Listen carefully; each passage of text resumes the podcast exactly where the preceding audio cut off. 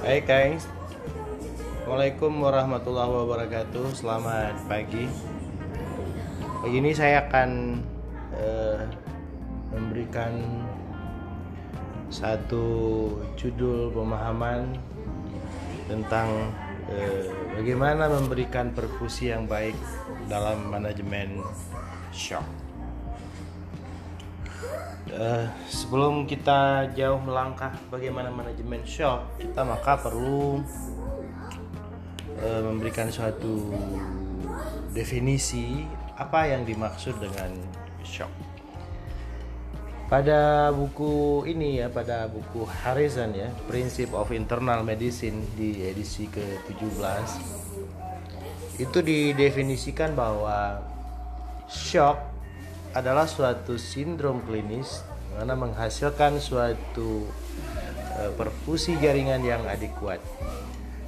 Nah, hipoperfusi ini disebabkan oleh karena e, terjadinya imbalance ya, antara oksigen delivery dan oksigen yang dibutuhkan untuk e, apa namanya untuk metabolisme seluler. Nah, sebenarnya di dalam critical care medicine, di dalam intensive care medicine, pengertian ini sudah sudah lama. Ya, sudah lama disebutkan bahwa shock itu bukanlah suatu hipotensi. Di shock itu hipotensi itu sebenarnya dimulai ketika tahun 60-an. Mereka masih berpikir seperti itu.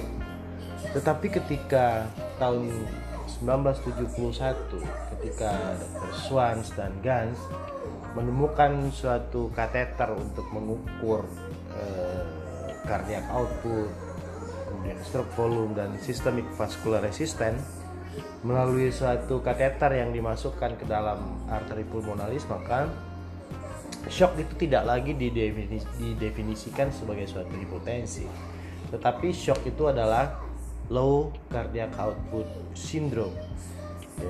Jadi ini sudah mulai memikirkan bahwa hipotensi bisa saja orang yang tidak shock. Atau sebaliknya, hipertensi bisa saja orangnya shock. Kenapa? Karena tekanan darah sendiri itu ditentukan oleh perkalian antara cardiac output dengan systemic vascular resistance. Kemudian berlanjut lagi ketika tahun 80 sampai 90 di mana pada saat itu sudah mulai dikenal dengan oksigen ekstraksi rasio. Jadi oksigen ekstraksi rasio yang dihitung di vena sentral atau di pusat di mana semua sirkulasi bergeser ke situ sebelum memasuki jantung, maka rendahnya uh, apa namanya SVO2 SVO2 itu adalah um, parameter uh, dari arteri pulmonalis di mana darah diambil di situ kemudian dilakukan analisa gas darah. Dan bila ditemukan uh, oksigen saturasi di uh, vena apa di sorry di arteri pulmonalisnya rendah maka itu disebut dengan shock. Itu menunjukkan bahwa oksigen delivery-nya itu berkurang. Nah, tapi kemudian di tahun 2000-an itu disebutkan lagi walaupun supply-nya cukup, ternyata masih ada saja pasien-pasien itu yang organnya mengalami hipoperfusi. Nah, jadi kecukupan perfusi ke suatu organ itu tidak hanya ditentukan semata-mata oleh karena eh, supply oksigennya, yang diwakili oleh oksigen delivery, tetapi juga ditentukan oleh berapa banyak suatu organ, suatu sel itu memakai oksigen. Jadi tahun 2000-an bahwa shock itu didefinisikan sebagai keset tidak seimbangan ya antara oksigen delivery dengan oksigen consumption. Nah, saat ini dari terakhir-terakhir ini shock itu semakin berkembang jadi shock itu memakai parameter-parameter seluler seperti saturasi vena sentral, laktat, tes excess, kemudian tonometri, mungkin juga pulsatile index, resistivity index, kemudian NIRS dan banyak parameter-parameter baru yang berkembang. Jadi bukan lagi dilihat adalah parameter-parameter makro tetapi juga parameter-parameter mikro. Eh, mungkin jarang kita melihat bahwa uh, shock itu didefinisikan sebagai uh, ketidakseimbangan oksigen delivery dan oksigen consumption itu sebagai suatu kondisi emergensi. Nah, tetapi sejogjanya kita itu harus memahami bahwa shock itu suatu keadaan emergensi. Kenapa? Karena kalau misalnya terjadi keterlambatan di dalam menangani uh, shock dan terjadi oksigen debt atau hutang oksigen itu akan menyebabkan terjadinya multiple organ dysfunction dan bila pun ini tidak ditreat dengan benar maka dia akan menjadi suatu multiple organ failure yang susah nanti treatnya. Nah sekarang the problem is kalau kita lihat tadi itu bagaimana shock itu problemnya seluler tetapi tidak mudah untuk mengenal marker-marker seluler. Ya. Jadi yang terlihat sebagai eh, praktisi di lapangan itu adalah klinisnya. Nah jadi bagaimana kita bisa mengenal shock dengan cepat hanya dengan melihat dengan nilai klinisnya. Karena apa? Karena penunjang ya selain membutuhkan waktu, tapi juga tidak semua tempat punya pemeriksaan penunjang yang seperti yang disebutkan tadi. Ya. Jadi karena itu perlu dikembangkan suatu cara berpikir yang sistematis dan cepat.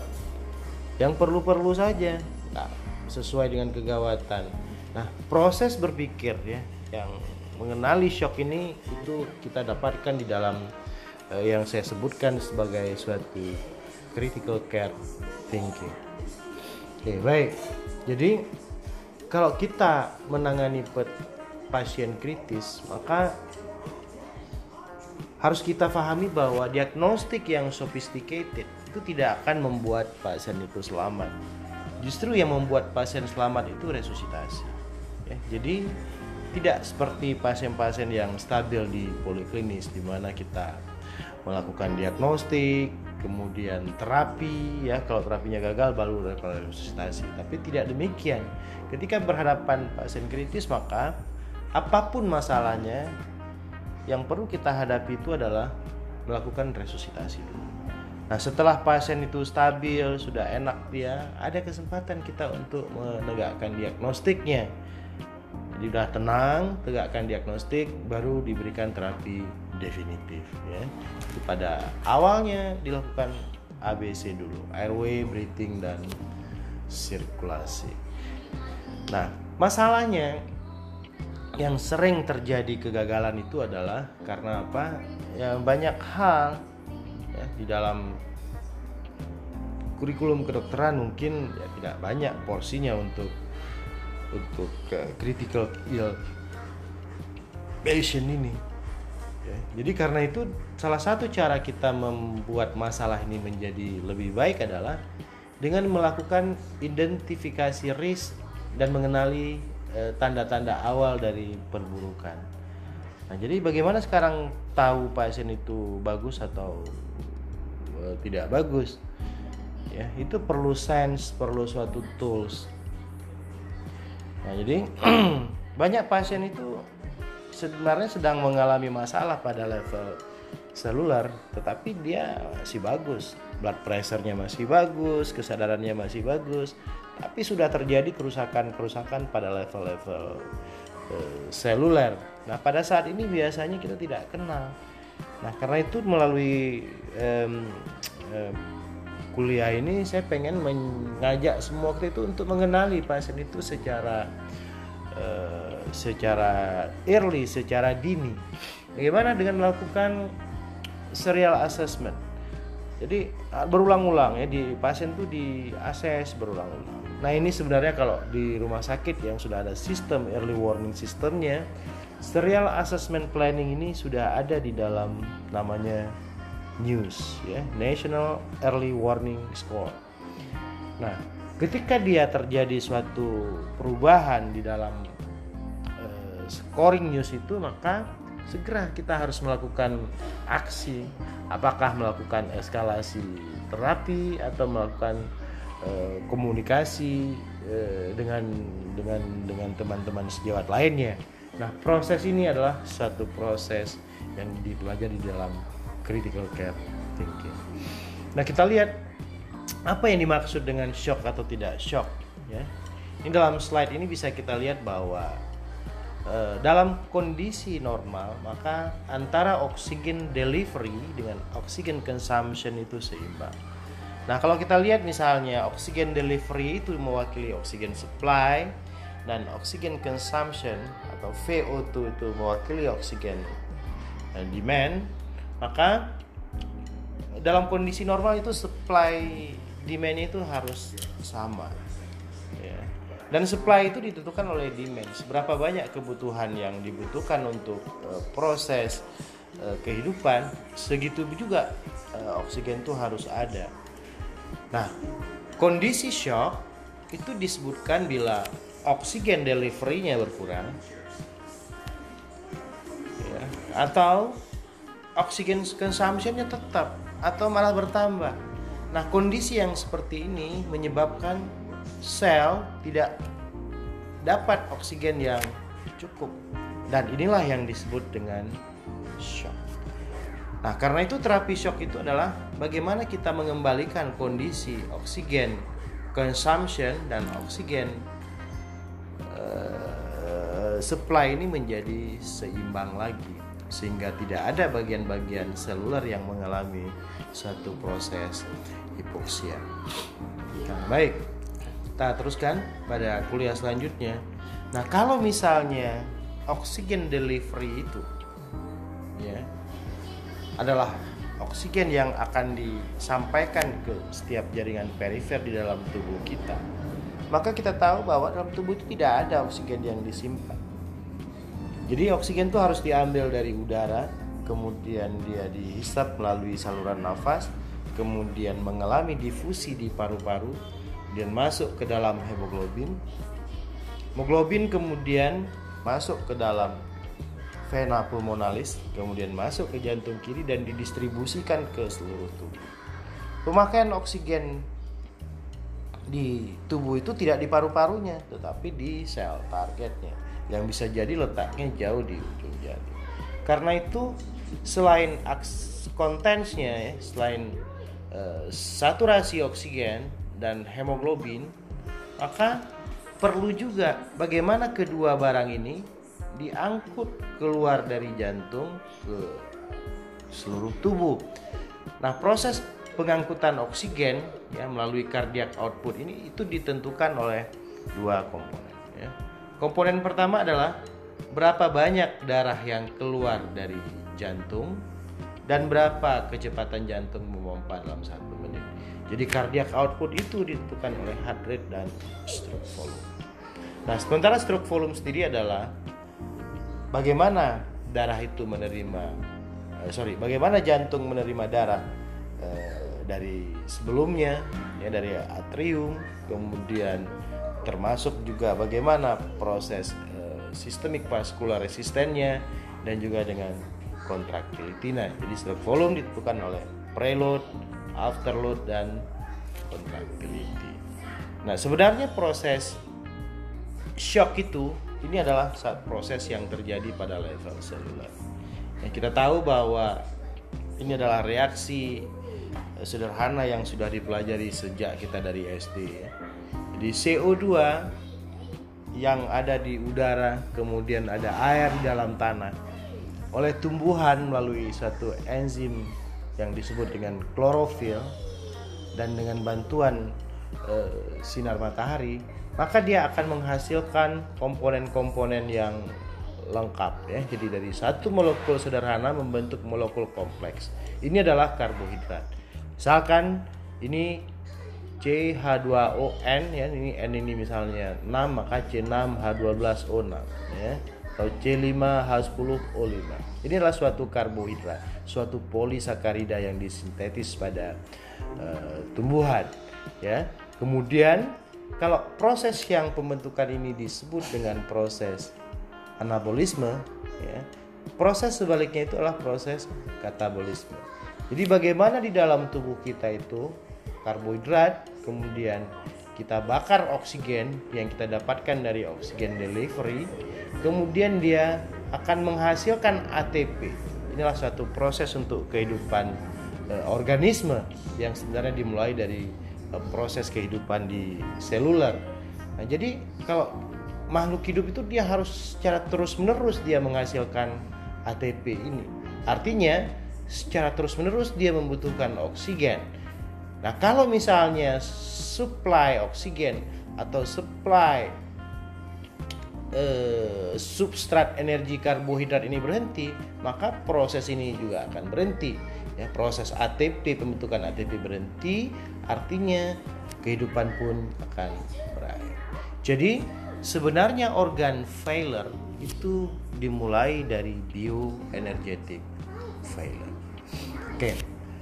Ya kalau kita lihat di dalam eh, apa namanya eh, proses biokimia yang lebih detail di dalam tubuh kita. Ya, apa pun yang kita makan ya, dia akan berubah ke dalam bentuk glukosa 6 fosfat.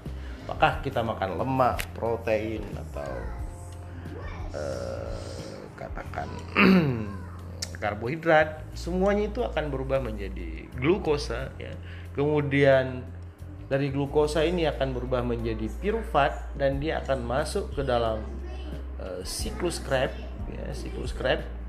Dia berubah menjadi asetil koenzim A dan dia akan menghasilkan uh, energi ya di sini dia. Jadi satu proses metabolisme jadi ada asetil koenzim A masuk ke dalam siklus Krebs dia menghasilkan ATP.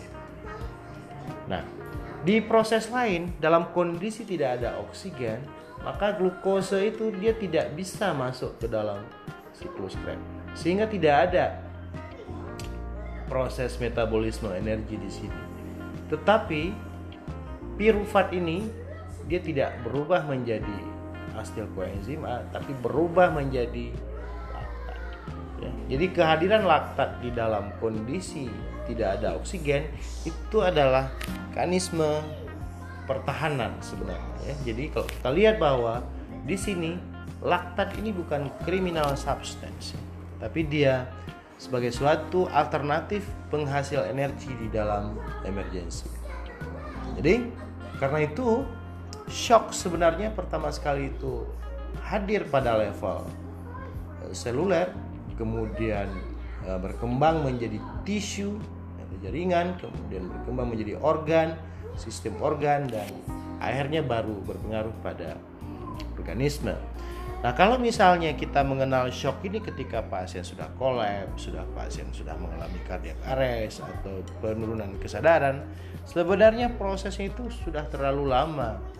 Karena itu kerusakan yang ditimbulkan itu sudah masif. Karena itu kalau kita tidak mengenal shock secara dini, maka pengobatan itu menjadi sulit dan prognosisnya juga menjadi jelek. Jadi karena itu, kenalilah shock secara dini dan terapi ketika itu masih pada tingkat seluler. Dengan cara apa? Dengan cara memperbaiki proses metabolisme tadi. Jadi vital itu ya penting ya, tetapi laktat itu lebih penting ya. Ini adalah beberapa uh, paper ya yang ditampilkan di sini. Um, apa namanya kita bisa melihat bahwa uh, bagaimana oksigen uh, consumption dan oksigen uh, delivery itu berpengaruh pada uh, proses metabolisme tubuh. Jadi sebagai kesimpulannya, yang pertama, ya, resusitasi itu dimulai dengan memperbaiki perfusi bukan hanya sekedar flow apalagi hanya pressure ya. Jadi kalau flow tanpa contents itu tidak tidak tidak bagus. Kalau pressure pressernya saja.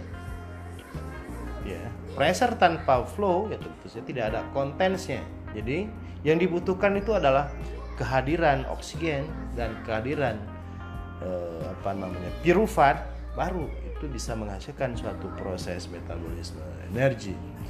Kemudian target dalam kita melakukan terapi shock itu adalah memperbaiki aliran darah dan kandungannya untuk kebutuhan seluler.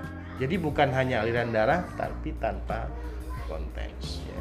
Kemudian vital sign ya saja tidak bisa dipakai sebagai target resusitasi. Jadi bagaimana seorang klinisi itu bisa uh, menangani pasien kritis ya jangan hanya terfokus pada angka-angka laboratorium atau pemeriksaan penunjang dan hanya membuang-buang waktu saja. Tapi fokuslah bagaimana memahami pasien secara utuh. Seperti ini ada si apa dokter William Osler itu bahwa sebenarnya dengan belajar sendiri melihat pasien yang banyak melakukan eh, proses-proses uh, analisis yang baik maka anda bisa menjadi seorang expert. Demikian kuliah pada pagi ini bagi yang tidak bisa mengikuti juga bisa mungkin mengikuti di uh, channel YouTube yang tidak bisa mengikuti di podcast ini ya nanti um, uh, saya kira di lain kesempatan akan uh, kita sambung lagi. Bila taufik walidaya. Assalamualaikum warahmatullahi wabarakatuh.